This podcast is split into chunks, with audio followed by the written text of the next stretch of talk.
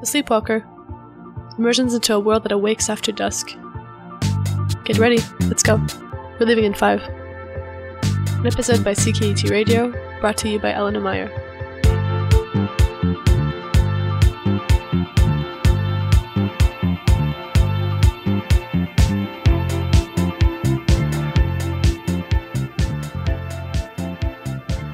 Ils font vibrer les boîtes, les salles de fête, les sous-sols de Montréal. Ça commence en début de soirée, ça finit toujours aux petites heures du matin. As of now, they're students, business owners, musicians, Italian, Portuguese, French, Mexican, Filipino, American. Yet, they blend right in. They all love music. When I first started pitching the Sleepwalker around, the responses were pretty much the same. They told me they usually don't get recognition for what they do, and although they obviously are not seeking any, they told me it helped them think their music through, by producing sound and making people dance meant to them. In a way, they told me it helped them gain visibility as to what the future might look like. The truth is, we all go to their events, have an awesome time, listen to their music, buy their music, but who are they really? I talked to a few of them for you. I thought you'd like to hear about them too.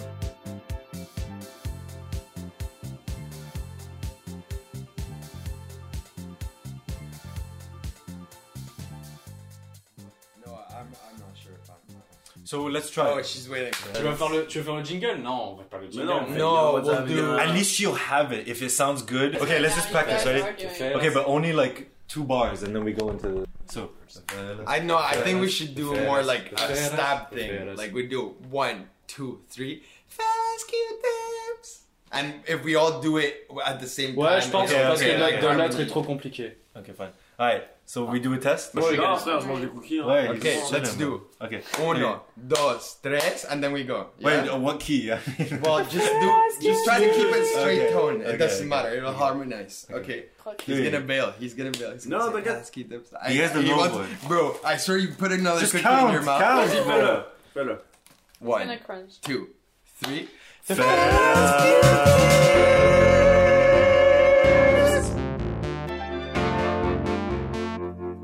Okay, yeah, so that was the fella Q tips.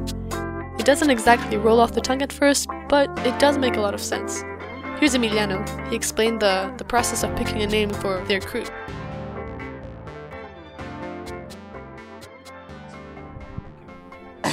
Oh yeah, sorry, I got sidetracked. um, so after I, you know, we started doing a few events events together, I realized that it was gonna be a thing. Like we had to be a collective, and I feel like the f- most difficult part to break through is like getting a name. And at this point, I like wanted to go with Max to Mexico and like do like a sort of like DJ tour in Mexico, like go just road trip around Mexico and DJ. I was like, oh, I wonder what, you know, what names we could use. And we were sitting one afternoon in the couch, just like scribbling names, like dumbass shit. We have, we still have the piece of paper at home that was, we had Los saqueadores del Wax. What else? help me, help me out if you remember it.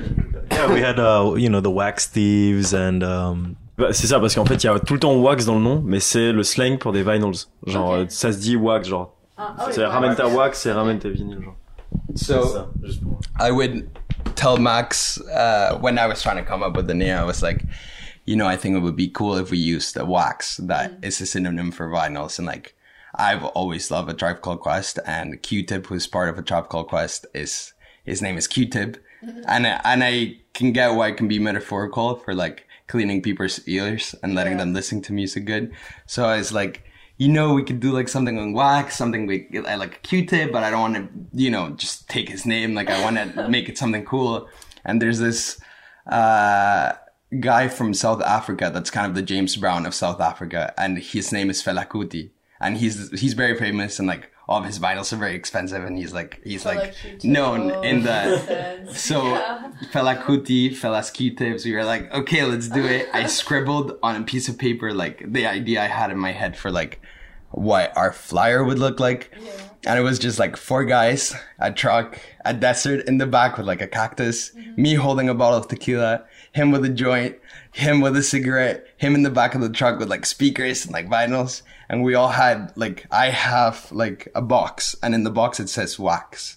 But the, so the, the the like meaning was like we're like going into people's houses and like stealing their ear wax because we're fellas Q-tips, but vinyls are also wax, and the vinyl crates where we carry our vinyls are like literal boxes. So it's you know we like talked to uh, a friend of ours called Maui, who is an amazing designer, and and so I said like, hey, like I showed her this shitty ass picture of like what I drew, wanted, and I was like, you know, talked with her for a bit, and she like came up with like these like cartoon characters for each one of us.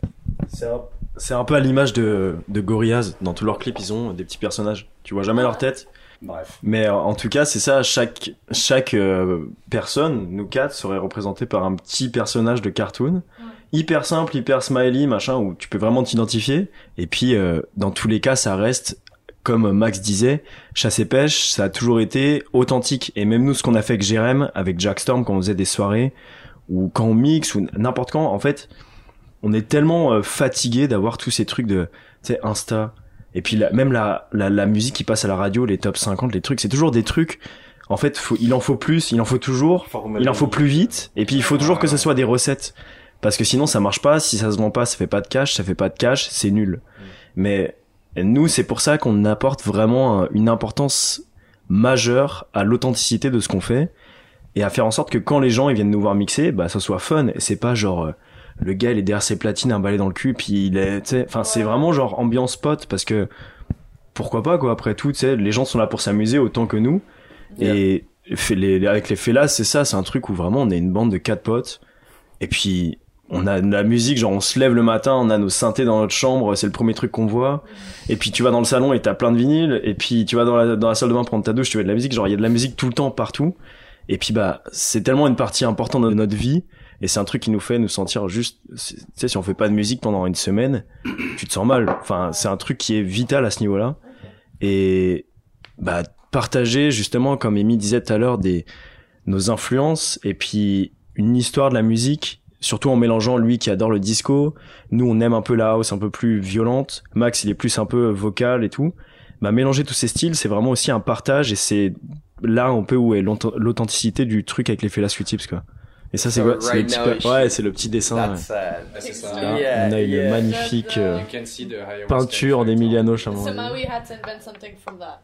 yeah. but, and, and the idea wasn't to copy it, right? I re- Tu To, vois li- to like, C'est quoi it's a concept. Alors on a un magnifique camion qui est un carré avec deux roues en dessous. Basically, c'est un U-Haul. Et c'est un U-Haul avec quatre gars qui ont des espèces de comment t'appelles ça des, des, des bandanas, masques, des ouais, masques sur les yeux Ouais, c'est ça. Bah, c'est parce qu'on est des was- C'est un des- peu les rats. et un beau soleil dans le coin tiens, comme un gamin ça. de 5 ans. Et là, tu vois, ce dont Mathis il vient de parler et ce qu'il vient de dénoncer un peu, bah, avec une idée comme celle-là, le plus important, comme il dit, et il faut le redire, et ça se redira encore, et on le redira jamais assez, mais c'est avoir du fun. C'est avoir du fun parce que il y a trop des fois, on voit des DJ, mais ils se, ils se prennent trop au sérieux, tu sais. Et c'est cool, enfin, tu sais, c'est, c'est ok, je sais pas, on a tous des mentalités différentes, mais nous, on essaye vraiment de réfléchir le moins possible. Genre vraiment de, mais ça paraît con, mais voilà, euh, ouais, bien sûr, on s'est cassé la tête à essayer de mixer des vinyles et tout ça, mais c'est parce, mais une fois qu'on y est arrivé, bah, il y a un moment, faut, comme il disait, voilà, attends, il faut, faut desserrer, péter un coup, euh, et, et pas te prendre au sérieux parce que sinon, je sais pas, tu t'éloignes un peu de toi qui t'es vraiment et qu'est-ce que t'as vraiment dans le bide, qu'est-ce que t'as vraiment euh, au fond de ton cœur et et là du coup bah tu perds un peu de ton authenticité, tu perds un peu de cette magie là et comme le disait tout à l'heure Amy, bah voilà la, la musique pour moi c'est c'est c'est un peu cette espèce de cadeau de va savoir pourquoi mais le son et ben il fait un truc. C'est un cadeau pour moi la musique, je sais pas, c'est quelque chose de de magique et ça se célèbre.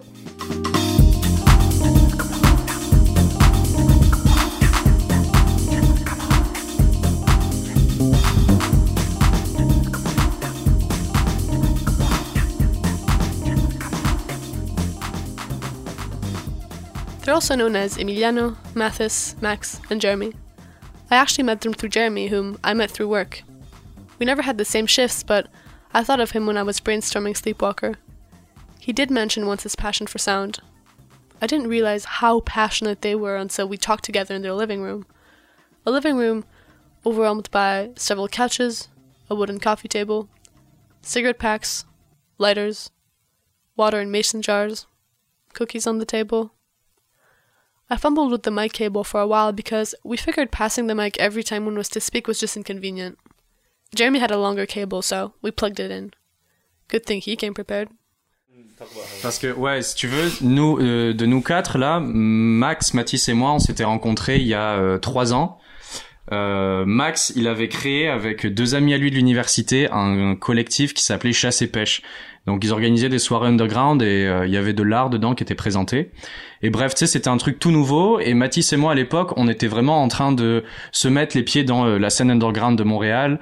Et donc quand on a vu qu'il y avait une nouvelle soirée, c'était le numéro 2 et, euh, et voilà que ça finissait à 6 heures du matin, on était refait, on s'était dit putain on a trouvé une nouvelle soirée underground, enfin tu sais c'était le truc cool quoi. C'était un truc nouveau que personne connaissait. Avec Mathis on va là-bas, on est refait, on se dit on va passer une bonne soirée et tout. Euh, On arrive, c'était dans un appartement, genre un basement de, de, quel, de un des membres de Chasse et Pêche justement. Et Mathis et moi, on commençait aussi euh, à devenir DJ. Et euh, la semaine auparavant, c'était la première fois où on avait mixé euh, devant des gens dans un appartement de l'UDM. Et il y avait Zoé Berthelou, shout out à Zoé, qui faisait partie aussi de euh, Chasse et Pêche.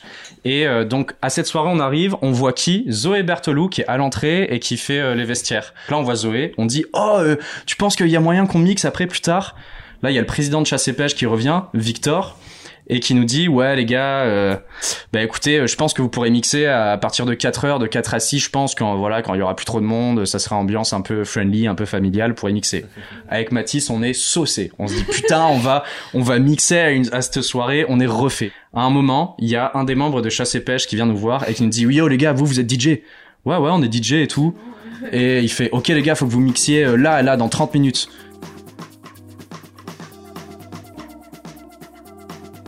Mathis et moi, on était coloc. C'est comme ça qu'on se connaissait.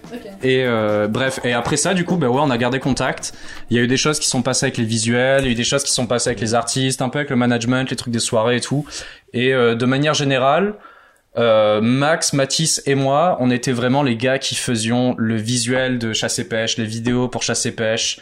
Euh, vraiment, on s'est beaucoup investi dans chasse et pêche et on a fait créatif. Ouais, tout le côté créatif. Zoé faisait, je faisais, je travaillais beaucoup aussi avec Zoé pour aller rencontrer les artistes et et euh, parler avec eux, les sentir, les mettre un peu à l'aise et tout ça. euh. Enfin bref, et voilà, c'est comme ça qu'on s'est rencontrés, euh, Max, Mathis et moi. Et euh, bah après, bon, ben Max, il a eu des quelques problèmes euh, avec, Avec l'université l'école. et euh, je vais lui laisser parler de ça parce que c'est son histoire à ce moment-là. All right, I'm gonna switch it up though. We're gonna do some English over here. Ah, So, um. So yeah, I uh, I got kicked out of university in my uh, after my second year.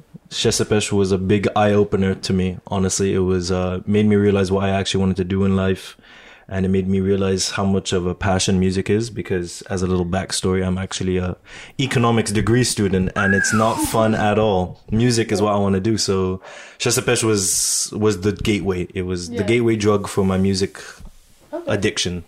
And uh, with Mathis, Jeremy, and I, it really became a journey of working together, trying to push out our ideas. And um, the whole idea was to remain authentic. Staying small, staying with the right people, being organized with the right people, and and you you just grow that way.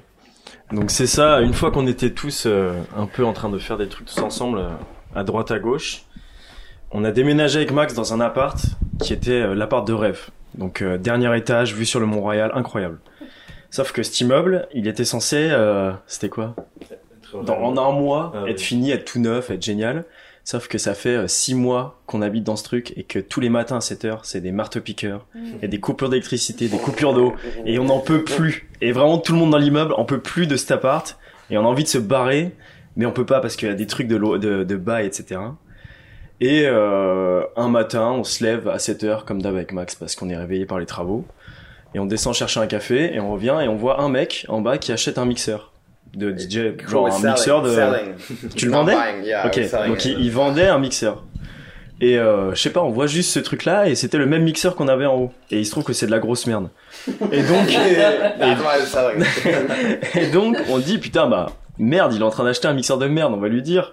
Et puis bref, euh, On attend- vraiment. Et on attend, on attend, et puis je sais pas, euh, il vendait son truc, du coup on fait bon allez tant pis on remonte. Et puis là, il arrive, il court dans l'ascenseur, on retient la porte, on fait yo mec, tu voulais acheter ce mixeur, mais prends-le pas, c'est de la grosse merde. Puis là, on commence à parler. Eh, vous avez des vinyles Ouais, je mixe. Ah, je mixe pour euh, ce collectif. Ah, nous c'est ça. Puis après, on se rend compte que bah, le monde est petit. Et puis euh, on fait la visite de, de tous les appartes euh, respectifs. De tous les studios. C'est ça, des home studios parce qu'on a tous nos petites matos à la maison. Et puis bah ça clique. Et puis après, tu veux continuer? Yeah, yeah. Et puis après. Um, yeah, I don't know. It was like, Introduce yourself. oh, hi, I'm Emiliano Shamandi, aka.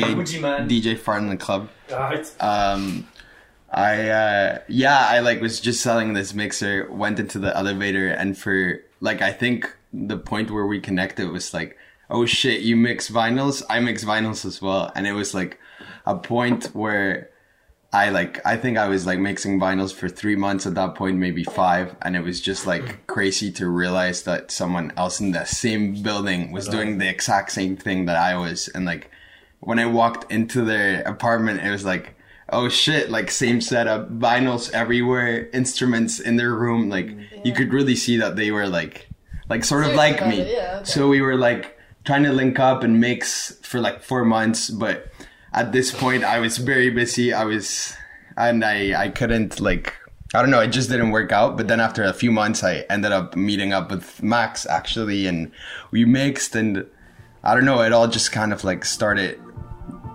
to become what it is now.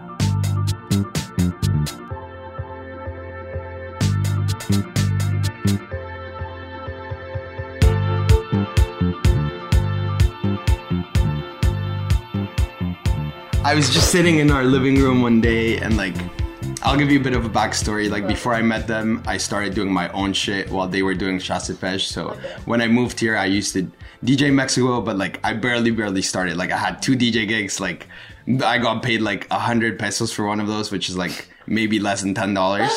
but my mom would always help me out. She was so nice. She's like, "Okay, it's okay. I'll give you the same thing that they paid." Like I was like, "Okay, thank you. I appreciate it." And then I moved here, and I was like. I went out to every bar. I was like, I want to get to know the night scene, the nightlife. I want to, I want to be in it. And then after a few months, I like would just started going to Dacha all the time. I love Dacha. I was there every, every Friday. I was there and like, For those unfamiliar with Dacha, it is a nightclub and cocktail bar located in Mile End. I met this guy who was gonna do an event called Groove Garden at Barbosa, and uh, this was the first ever Groove Garden was at Barbosa, and it was to raise money for the fires in Australia. And I saw that it was, you know, gonna be all the the money that raised was gonna go to to the fire. So I was like, hey, you know, if you need a DJ, I'm down to do it for free for the cost. But I was like, I mm. want a DJ somewhere. I would have even paid for like at that point, I would have even paid for someone to let me DJ. Like I wanted it so badly. And anyways, off of that event, everything you know started like. He's like, yeah, you're playing next event, the next event, and then then COVID hit. And then we took like a hiatus for like two months and then we started doing like uh, DJ events outside. And I feel like that's where it really started to pick up because people couldn't go out, but they wanted to. Yeah. And so these like illegal underground events were like, were like the shit, you know, like people, like the first one we threw was at Montreal and we just went there, like took like two hours to bring all the gear to, to the place. We rented a transformer so we could have energy and didn't have to plug into anywhere because there's nowhere to plug in Montreal and there's like a crowd that just goes there, you know, to look at the city. So when we started playing, like our friends were there, but then it just started to get crowdier and crowdier. And then there was this one point where the cops came. They were like, "Hey, like you can't do this," and we're like, "We're just like playing music, like like people fault, are yeah. dancing. It's not my fault." And they're like, "Ah, it's okay, it's cool. Just like finish by nine. And we are like, okay, that's nice. And the cops even like stayed like far away for like a few minutes to listen to the music. They I, they actually still stayed the whole the whole set. And by the end of the night, we like they like came up and they were like, oh, what's your Instagram? What's your SoundCloud? That was so good. Like, and we were I don't know. I just thought it was super funny. it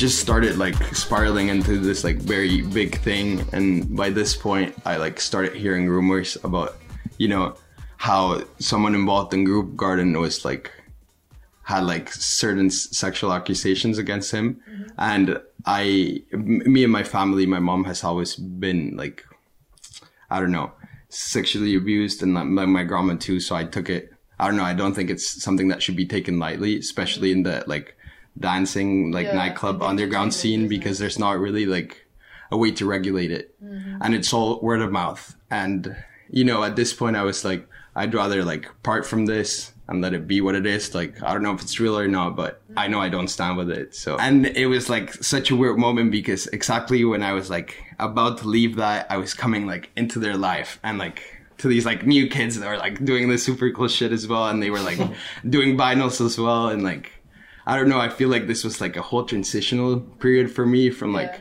you know, getting to like very big and doing all these things, but like choosing to just like be with people that have a good heart and soul. And I feel like that's what I find with these guys. Like I always tell my Yeah. girlfriend like Shout out to the being with them like i feel like house music especially since it started it's always been about a feeling and about like how, how soulful it is and if you're in a room or outside with 100 or 200 people if the people there are good and they're happy and they're nice people you're gonna have an amazing time the music is like it's all about love and connection and dancing and trying to like connect with the people especially when you're behind the decks right you want to like it's not just about making everyone dance and listening to hits and hear them scream. It's about trying to create this sort of wave that you're riding with like mm-hmm. different styles of music. And I just think it's cool to like express what we have inside ourselves in terms of our music style and then mix it all together into fellas Q-Tips and then give it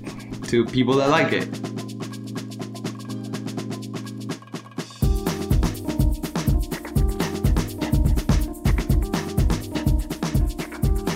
After a while, I realized that these guys, they don't just listen and make sound. The music itself is present in every aspect of their lives. Until then, I had always thought mixing was something that was carefully prepared for, like like an audio piece you would compose prior to an event. I thought they would play the parts they had meticulously laid out before. Turns out that's not the case. For them anyway, most of the time, it's sheer improvisation.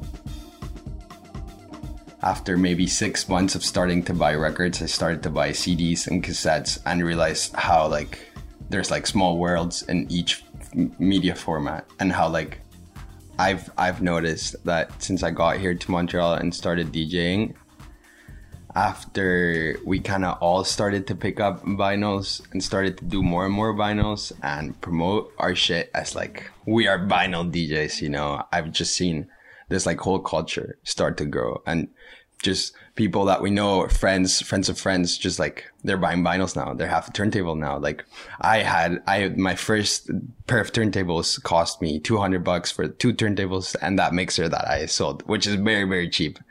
And then, you know, I upgraded and then like with the old turntables, I don't want to sell them. I just like, I gave them to my friends because I think that's something that's very important, at least for me.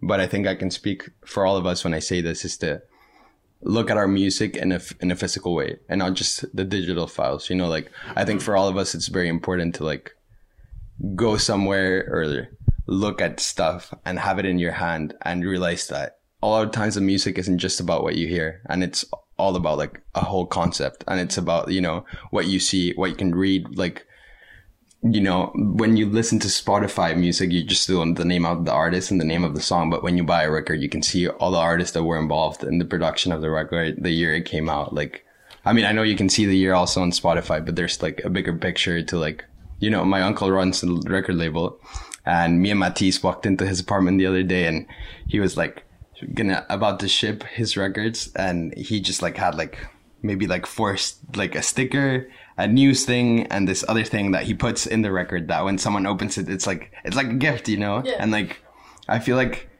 I don't know. I feel like we all kind of like want to promote our music that we produce in a physical way too, because it's like, it's a way to reach the artist. And we have kind of, of lost that, that touch with the artist. You know, you, you're on Spotify, you listen to it. And I love Spotify. I think it's the greatest thing. You know, you can listen to anything you want, like by typing it. But I also think that by creating a physical object for your music, you also engage with, with the, with the listener in Yeah, a different way. Euh, c'est ça quand tu dis euh, les, les gens ils, ils, ils perdent ce contact. C'est un truc justement qui nous depuis qu'on a commencé à faire des enfin n'importe quoi qui a un rapport avec la musique, ça a toujours été la motivation principale parce que euh, bah c'est ça en fait. Nous on le sait pas parce qu'on est né dans une époque et vraiment on est les premiers notre génération à être né dans un truc où bah voilà t'avais internet alors que les- gens qui sont nés peut-être allés 5-10 ans avant nous, ils ont quand même eu ce passage où t'avais, tu sais, un peu l'entre-deux, tu sais, tu vois. Et puis, c'est ça, où t'avais encore un contact physique, que ce soit avec la musique ou avec plein d'autres trucs comme les photos. Là, il y a plus en plus de personnes, pareil, qui reviennent à prendre un contact avec les choses en prenant des photos pellicules. Et c'est incroyable comparé à genre, même il y a juste deux ans ou trois ans, personne prenait des photos pellicules à moins que t'aies un projet pour l'école ou un truc comme ça. Mais maintenant, tout le monde a un petit appareil chez lui. Et puis les vinyles, pareil, ça revient. Et puis de la même façon que les CD, on voit que ça revient. Puis surtout avec le Covid, quoi. Avec le Covid, tout le monde est enfermé chez soi, t'as plus de contact, euh, même avec les humains. Et puis, genre, c'est ça, nous, les, les vinyles, c'est un moyen aussi d'avoir des... euh, Tu sais, t'as- quand, quand t'aimes une musique, et puis nous, on aime vraiment la musique du fond du cœur, bah, quand t'as une musique qui te touche en particulier, bah, t'as envie un peu de la toucher en retour et d'avoir ton vinyle dans les mains et de faire putain, elle est là, quoi. Genre, nous, il y a des fois, on a commandé des vinyles, et puis tu le précommandes, et puis t'attends, t'attends, t'attends, t'attends, et un jour, tu vois la notification sur ton Gmail euh, comme quoi il est arrivé et là t'ouvres le truc et t'es en extase genre wow, tu regardes la pochette t'as le peur de le toucher tu le sors t'es t'es comme un fou quoi. Enfin tu sais c'est c'est un sentiment qui justement quand il y a un truc qui sort sur Spotify c'est comme un c'est comme une vidéo sur Insta. C'est genre t'écoutes puis t'écoutes 30 secondes puis au bout d'un moment ça te fait chier tu fais quoi? Bah tu vas retourner écouter euh, la musique que t'écoutais il y a une Tiesto. semaine ouais ou soit Tiesto soit tu vas réécouter des gros classiques de rock ou de disco parce que bah c'est des classiques il y a une raison pour laquelle c'est des classiques, c'est parce qu'ils ont été hyper populaires. Et s'ils ont été hyper populaires, c'est parce que les gens, ils avaient ce contact aussi, mine de rien, avec la musique. Ou avant, quand t'étais fan de Led Zeppelin, et que le dernier album de Led Zeppelin il sortait, bah tu faisais quoi? Bah tu prenais le bus, puis tu faisais 45 minutes de bus pour aller au magasin de vinyle. Et puis t'espérais qu'il y en ait encore en stock parce que tu le sais pas, parce qu'il y a aucun moyen de le savoir. Et après tu l'achètes avec l'argent que t'as fait au taf, et puis tu reviens et tu le regardes dans le bus, tu regardes la cover. Et tu sais, t'avais vraiment une expérience énorme euh, avec la musique comparée à maintenant où vraiment c'est ça prend 30 secondes. c'est ça, c'est ah vas-y, je poste une story, yo, it's out, available now, link in bio, et puis tu cliques, t'écoutes, tu t'en branles. Enfin, tu vois, c'est genre la musique, c'est tellement important, mais maintenant vraiment devenu une industrie à la fast fashion, quoi. Où euh, bah voilà, bah c'est ça. Et c'est pour ça que, que maintenant t'as euh, t'as t'as ce truc-là, on voit que bah voilà, comme Amy disait, t'as plein de personnes qui se remettent à acheter des vinyles, et puis il y a plein de personnes qui se remettent à faire des photos pellicules, puis justement ces events-là où il y a des choses qui sont plus authentiques et qui sont plus réelles, bah on voit que ça prend plus que d'autres trucs qui sont bah tu sais un peu euh, ba- banal quoi, enfin des trucs un peu classiques. Et puis ce retour à l'authenticité, enfin c'est c'est c'est c'est plus que nécessaire, c'est un peu vital pour la société parce que enfin en tout cas moi c'est l'opinion que j'ai, c'est que enfin on est tous dans la même merde mais on est tous dans le même un peu paradis aussi quoi. Et puis c'est à toi de choisir où tu veux t'en aller. Et puis c'est avec pour nous notre petit paradis bah c'est être derrière les platines et faire kiffer les gens. Et puis que ce soit 20 personnes qui dansent 400 personnes qui dansent bah tu t'en fous tant qu'il y a un mec qui est venu qui rentre chez lui plus heureux qu'il est rentré dans le bar bah c'est le- point principal de pourquoi on fait ça aussi quoi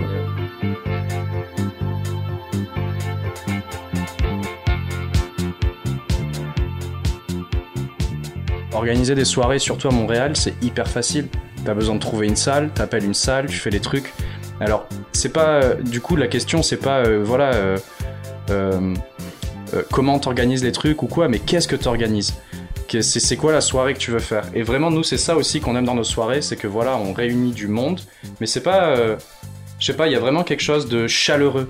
Et tu vois, dans ce sens-là, où vraiment, bah, il y a du contact entre les gens et, et on. C'est pas juste rassembler des gens, créer un événement ou quoi. Et, et je trouve c'est ce qui fait vraiment la différence entre les soirées que j'aime et les soirées que j'aime pas. Parce qu'il y a des soirées où j'y vais et tu sens vraiment que ça a été organisé sans vraiment euh, fond, en fait. Genre, à- et à, à l'inverse, il y a des soirées de personnes qui sont vraiment euh, investies personnellement et tu le sens, tu le sens. Et, euh, et, et c'est cool parce qu'on continue d'en découvrir des endroits et des soirées comme ça aujourd'hui à Montréal. Et, euh, et moi, c'est ce qui me manquait parce que quand on est arrivé ici avec Matisse et qu'on avait donc nos, de l'histoire avec Matisse et moi, c'est que on allait tous les deux, on allait tous les deux étudier en cinéma à l'université de Montréal et il a une grande sœur et j'ai une grande sœur. Et nos deux sœurs se connaissaient, elles étudiaient toutes les deux à HEC. Puis euh, quand elles ont su qu'il y avait le petit frère qui venait étudier en cinéma, elles ont fait ah mais vas-y, il faut qu'ils soient en coloc. Boum, Mathis et Jérémy sont en coloc. et après ça, du coup, nos sœurs, elles nous ont un peu montré voilà les soirées euh, à Montréal, c'est quoi et tout ça. Et moi, je viens de l'île de la Réunion. Moi, à l'île de la Réunion, tous les clubs, c'est vraiment du gros mainstream. C'est que du dancehall, c'est que du reggaeton. Alors, j'ai rien contre, tu sais, c'est cool. Moi, ça me faisait délirer. Mais j'allais en soirée, c'était second degré. Quand je suis arrivé ici, quand j'ai mis un pied dans le salon d'Aomé, et là, j'ai fait l'ancien salon d'Aomé, ouais, faut le préciser. Euh, retour en 2017 quand j'arrive ici, et je mets des, pi- je mets un pied dans ces soirées-là, et je me dis, pouah, en fait, ouais, c'est ça que je, enfin, c'est ça que je manquais et tout euh, euh, à la Réunion. Et avec Mathis, à ce moment-là, c'est vraiment devenu une chasse aux soirées. Tu sais, comme on disait tout à l'heure quand on a rencontré Chasse et Pêche, on était euh, trop excités parce que vas-y, c'était une nouvelle soirée et tout ça. Bah, il y avait euh, euh, et gros shout out, j'espère qu'il écoutera ce truc-là, Jack George, qui organisait les Disco Troopers. Pour moi, c'était le le peak time de euh, la nightlife à Montréal. Alors, ça fait pas des années que je suis ici, hein, mais euh, en l'espace de euh, cinq ans, bah vraiment c'est les meilleures soirées que j'ai eues. C'est les meilleures soirées que j'ai eues parce que c'était du vrai underground. Et c'était n'importe quel style. En plein milieu de la nuit, à 4 heures du matin, t'as du gros disco qui joue. C'est pas là le problème. Genre vraiment c'était...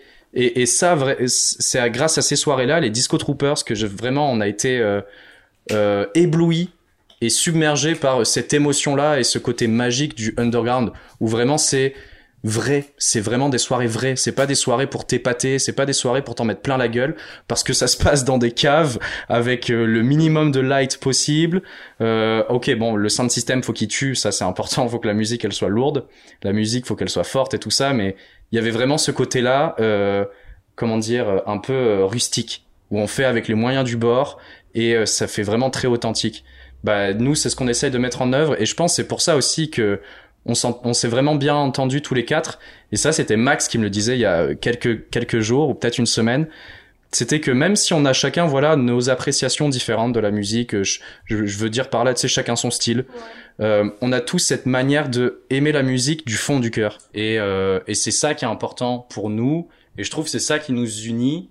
Et euh, je sais pas, c'est cool. Moi, je suis content de vous avoir rencontré, les boys. Hein. Je le dis au mic. Shout out to the fellas. Bref.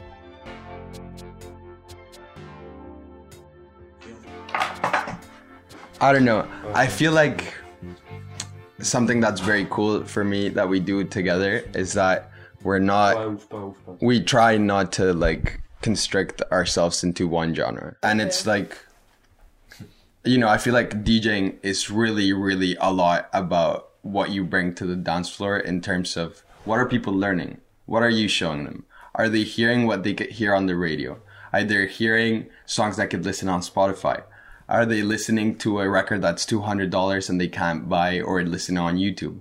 Not not not saying that an expensive record is what you should listen to, but more meaning like even just like I'm so happy to see all these like new DJs that are spinning vinyl because I know that the quality of the music in in our culture in Montreal will just grow because a lot of artists nowadays that you know maybe aren't just Spotify artists and release their music physically it's because they want to be in touch with people and like and it's crazy how many like how many artists nowadays survive off of like bandcamp buying or like selling their records or like like what I aspire to do is like one day just have my record press and then you know if they come to an underground party with their or to like a small bar like Barbossa I want to like maybe put a stand with like five records there and it's like hey guys like you know I'm DJing tonight. If you want to buy my record or my album it's here. Like here it is you know? It's not like here's the link.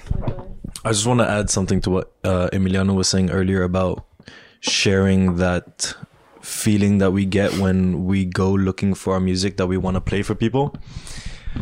Because um, when we go to all these stores, you know, shout out to Larama Records, shout out to Fan de Vinyl, is is where we always we it's our yeah Hamish. Bliss, big big influence to us as well, and we basically uh, live in these places. Honestly, it's our second home, and when we're digging, it's always it's not competition between us, but there's this always beautiful feeling of who can find the craziest thing first and then show it off to your friends or be like, or you know, it's that feeling of I'm looking through this section and then I find something where I know the guys know it. You hold it up and you shout to them across the room and they're like, oh, you know, they're like, it's a little bit of jealousy hitting you, a little bit of so many emotions. Um, and then you bring it over to the to the turntable and then that's the thing. It's that you're picking up the needle and is it going to be a crazy one? Is it going to not be a crazy one? You, you never know. It's a whole it's a whole roller coaster. And and jeremy and i were talking about this and what really separates us is when we put the needle down in the first millisecond 10 seconds less we already know if the song is good. We already know if it's our style. We already know if it's a crowd pleaser. We just have that instinctual feeling for it that we've been developing. And going back, it's, it's putting that needle on. And if the music is magic and we have that feeling and it's only us in the headphones, our friends don't even know we're listening to this right now. And we just know, okay, I'm going to bring this to the dance floor on Friday and people are going to hopefully have that exact same feeling that I had when I put the needle on there. And boom, it's, it's a song that I've never heard before and it's a crazy one.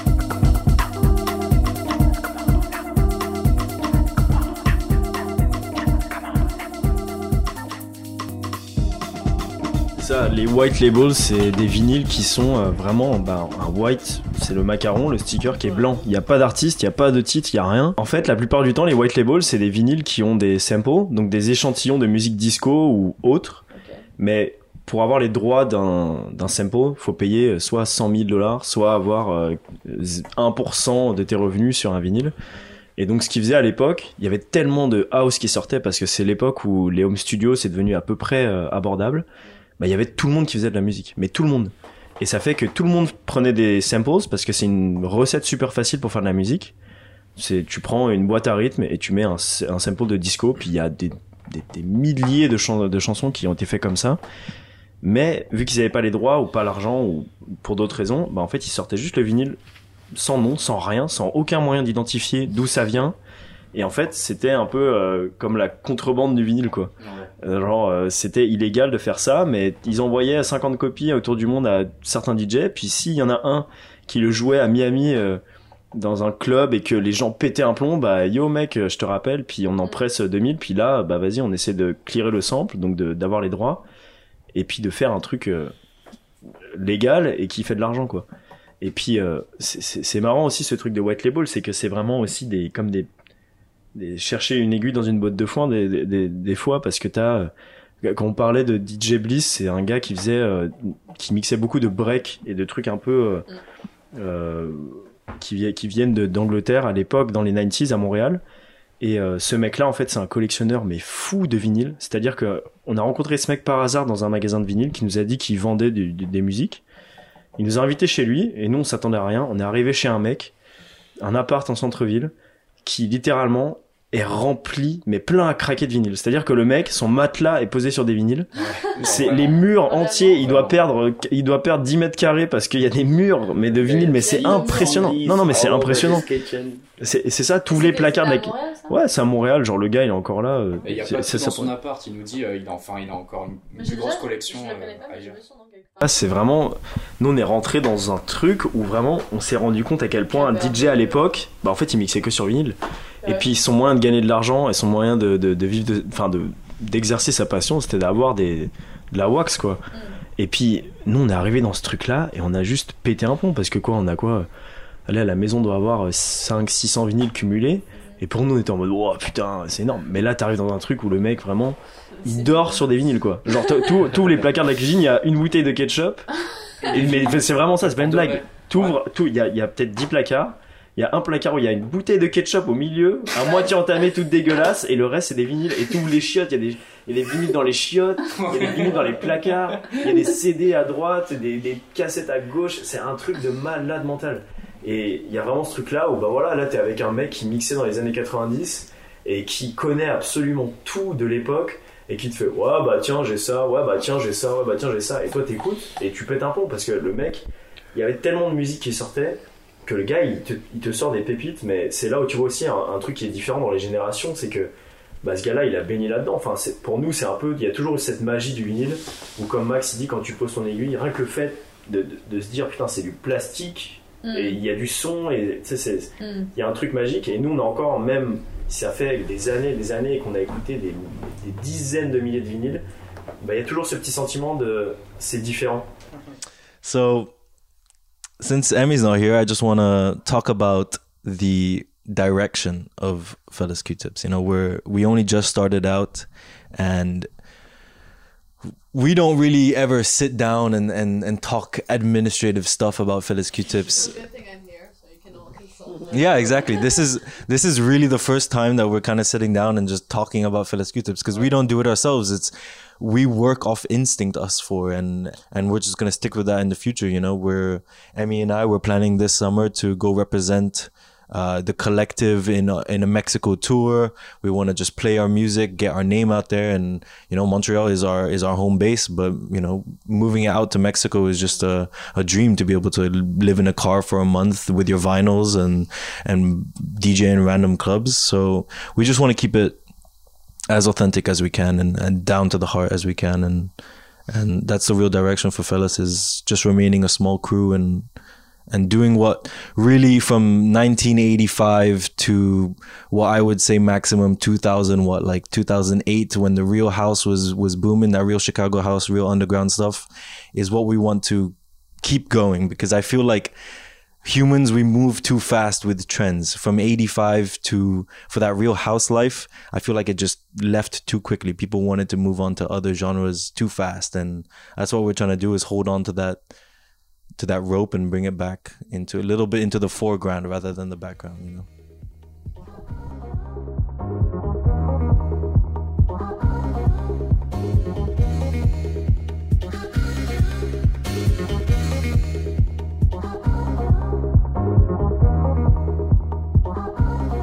four of them come from different places. Max is from Philippines, Mathis is from Annecy, an Alpine town in the southeast of France. Jeremy grew up on the island of Réunion, and Emiliano is from Mexico. I asked them how these cultures, these countries, might have shaped their experiences of nightlife, partying, and music.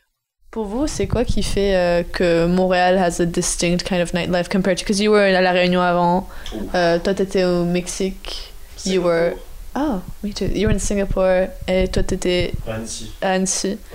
Euh, Qu'est-ce qui fait que Montreal is distinct compared to for you guys anyway, from what you've seen from your experience? Je trouve qu'à Montréal, c'est vraiment un peu comme un playground, comme un terrain de jeu, tu vois. Parce que, comme je disais tout à l'heure, vraiment, si tu veux organiser une soirée, bah, man, va falloir juste que tu cherches une salle, euh, que tu dépenses un peu d'argent dans cette salle. Pareil, que, que tu trouves des DJ ou alors que tu apprennes à mixer toi-même. Puis à partir de ce moment-là où tu as une salle et du son, bah, tu peux organiser une soirée. Après, c'est. Euh, non, non. Ça dépend quelle soirée. Tu sais que genre quand on organisait les Jackstorm avec Matisse, on mettait, on, gagnait un petit peu d'argent, mais on le claquait dans le brunch direct le lendemain. Genre, genre vraiment, c'était, c'était le truc. Ouais, ou, bah maintenant, maintenant on va être plutôt comme ça, tu vois. On, on va, on va essayer d'économiser l'argent et le dépenser dans les vinyls, mais, mais non, on fait pas trop d'argent avec ça. Et puis c'est pas forcément le but, tu sais. euh. Mais c'est ça que, ouais, c'est ça, je trouve qui est. Après, je sais pas parce que voilà, j'ai pas vécu ailleurs. euh, j'ai vécu que à la Réunion et Montréal, mais je trouve qu'il y a vraiment cet esprit un peu euh, euh, récréatif à Montréal, où voilà, c'est un peu, tu peux facilement aller chercher les ressources nécessaires pour créer une soirée. Ça, c'est cool, parce que du coup, il y a plein de choses qui se passent. Ouais, c'est ça. Moi, en venant d'Annecy, vraiment, il y a, il y a un bar à chicha et deux boîtes. Et puis, les bo- c'est vraiment pas une blague. Genre, euh, t'as l'impression d'aller au casino, quoi. Uh, well, I grew up in Singapore for 18 years of my life, and the nightlife in Singapore is the definition of superficial. It's very actually interesting now with hindsight to, to come to Montreal and see, you know, like not a reproduction of something, but see the original face of it. You know, you come to Montreal and it's these DJs that have been doing it for so long, but Singapore is only 50 years old and the music scene is only less than 20 years old. Like, it's just all very superficial because they don't know what they're doing. They don't have authentic bloodline of DJs who can just share amazing music. And, and in Singapore, I just, as I said, I never went clubbing a lot when I was younger because of the fact, like, when I went there, it's like, $30 entry into the club, $30 shots. The music is lit. It's very exclusive. yeah, the music is literally just dubstep music. It's it's a very social status environment of do you have a table? Do you have a bottle? Do you have uh, you know a hundred people around you? Are you the one who's friends with the promoter? It's like such a small little political world compared to when you come here, and it's not about politics at all. It's just about um, having fun. So biggest change of my life was was moving away from Singapore. It's uh, it's an eye opener. Mais I'd like to touch on the Mexico. allez, touche le mic, man. Um, oops. Yeah, so Mexico, I had like like when I started to go out, same same thing. Don't want to repeat it too much, but you know the clubs as you go, listen to top twenty radio songs and reggaeton, and you know it was fun for maybe one or two years because I get blackout drunk, and you know it's not super expensive there, and I was very used to like like I maybe since I was 16 to like maybe 18, 17 before I came here, I 90% of the time I would go out, I would be at a table with bottles with my friends. It's very sad, you know, and I come from a very small town, so there wasn't a lot of options of where to go to. And I don't want to generalize saying that in Mexico that's all it is, because I know now that I'm here, which is funny. Now that I discovered this scene, I was able to discover this other underground DJing scene that's happening in Mexico now and the whole movement. And I think it's cool to like compare how like here in a first world country, you know, people with minimum wage can, you know, I know it's not enough to support someone to live adequately, but compared to minimum wage in Mexico, it is it is pretty good. And I feel like that's also what allows artists here to like explore themselves more as an artist and less to try and conform to what makes money.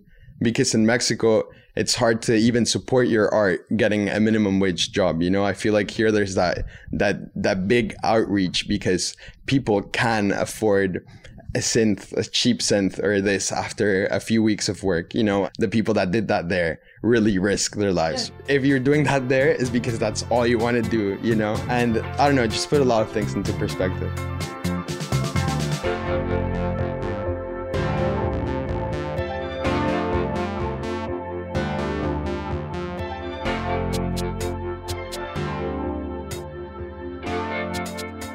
Mais euh, ouais, c'est ça. Comme il dit Max, ici, c'est un peu vraiment le, le contraire, euh, l'opposé de fou, de un peu de là partout d'où on vient chacun.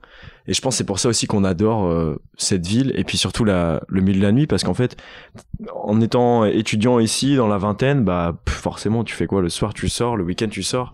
Et puis euh, c'est c'est une grande ville Montréal et puis ça ça a une euh, une, une énorme diversité déjà Montréal en elle-même mais aussi rien que dans le milieu de la nuit il y a tous les genres qui jouent euh, il y a tous les types de soirées tout le temps c'est il y a tout le temps des événements le, le, le même soir tu peux avoir 10 événements en même temps et tu connais tous les DJ qui mixent ou tous les collectifs.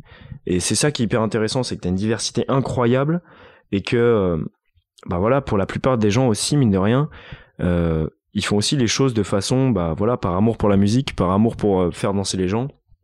Et euh, c'est ce qui est bien avec Montréal, c'est que moi j'ai des amis qui sont venus d'Annecy où vraiment il y a zéro club qui joue de la house ou zéro club euh, comme on peut retrouver ici, euh, comme euh, bah, le Barbossa ou comme euh, le Dacha ou euh, des choses comme ça qui sont bah, qui sont des petits clubs quoi, mais qui ont euh, des DJ qui savent ce qu'ils font.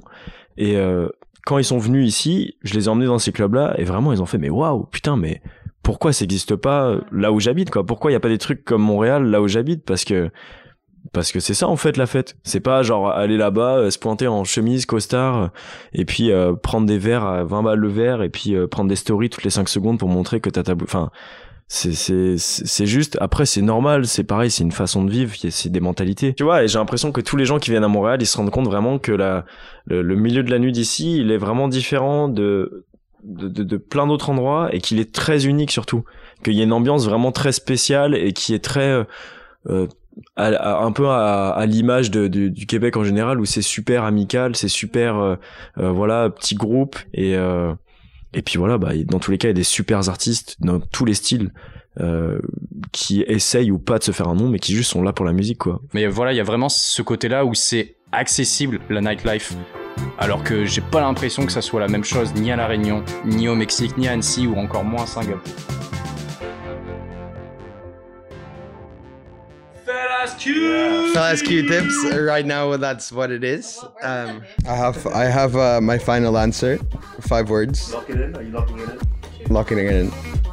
It's all about the feeling.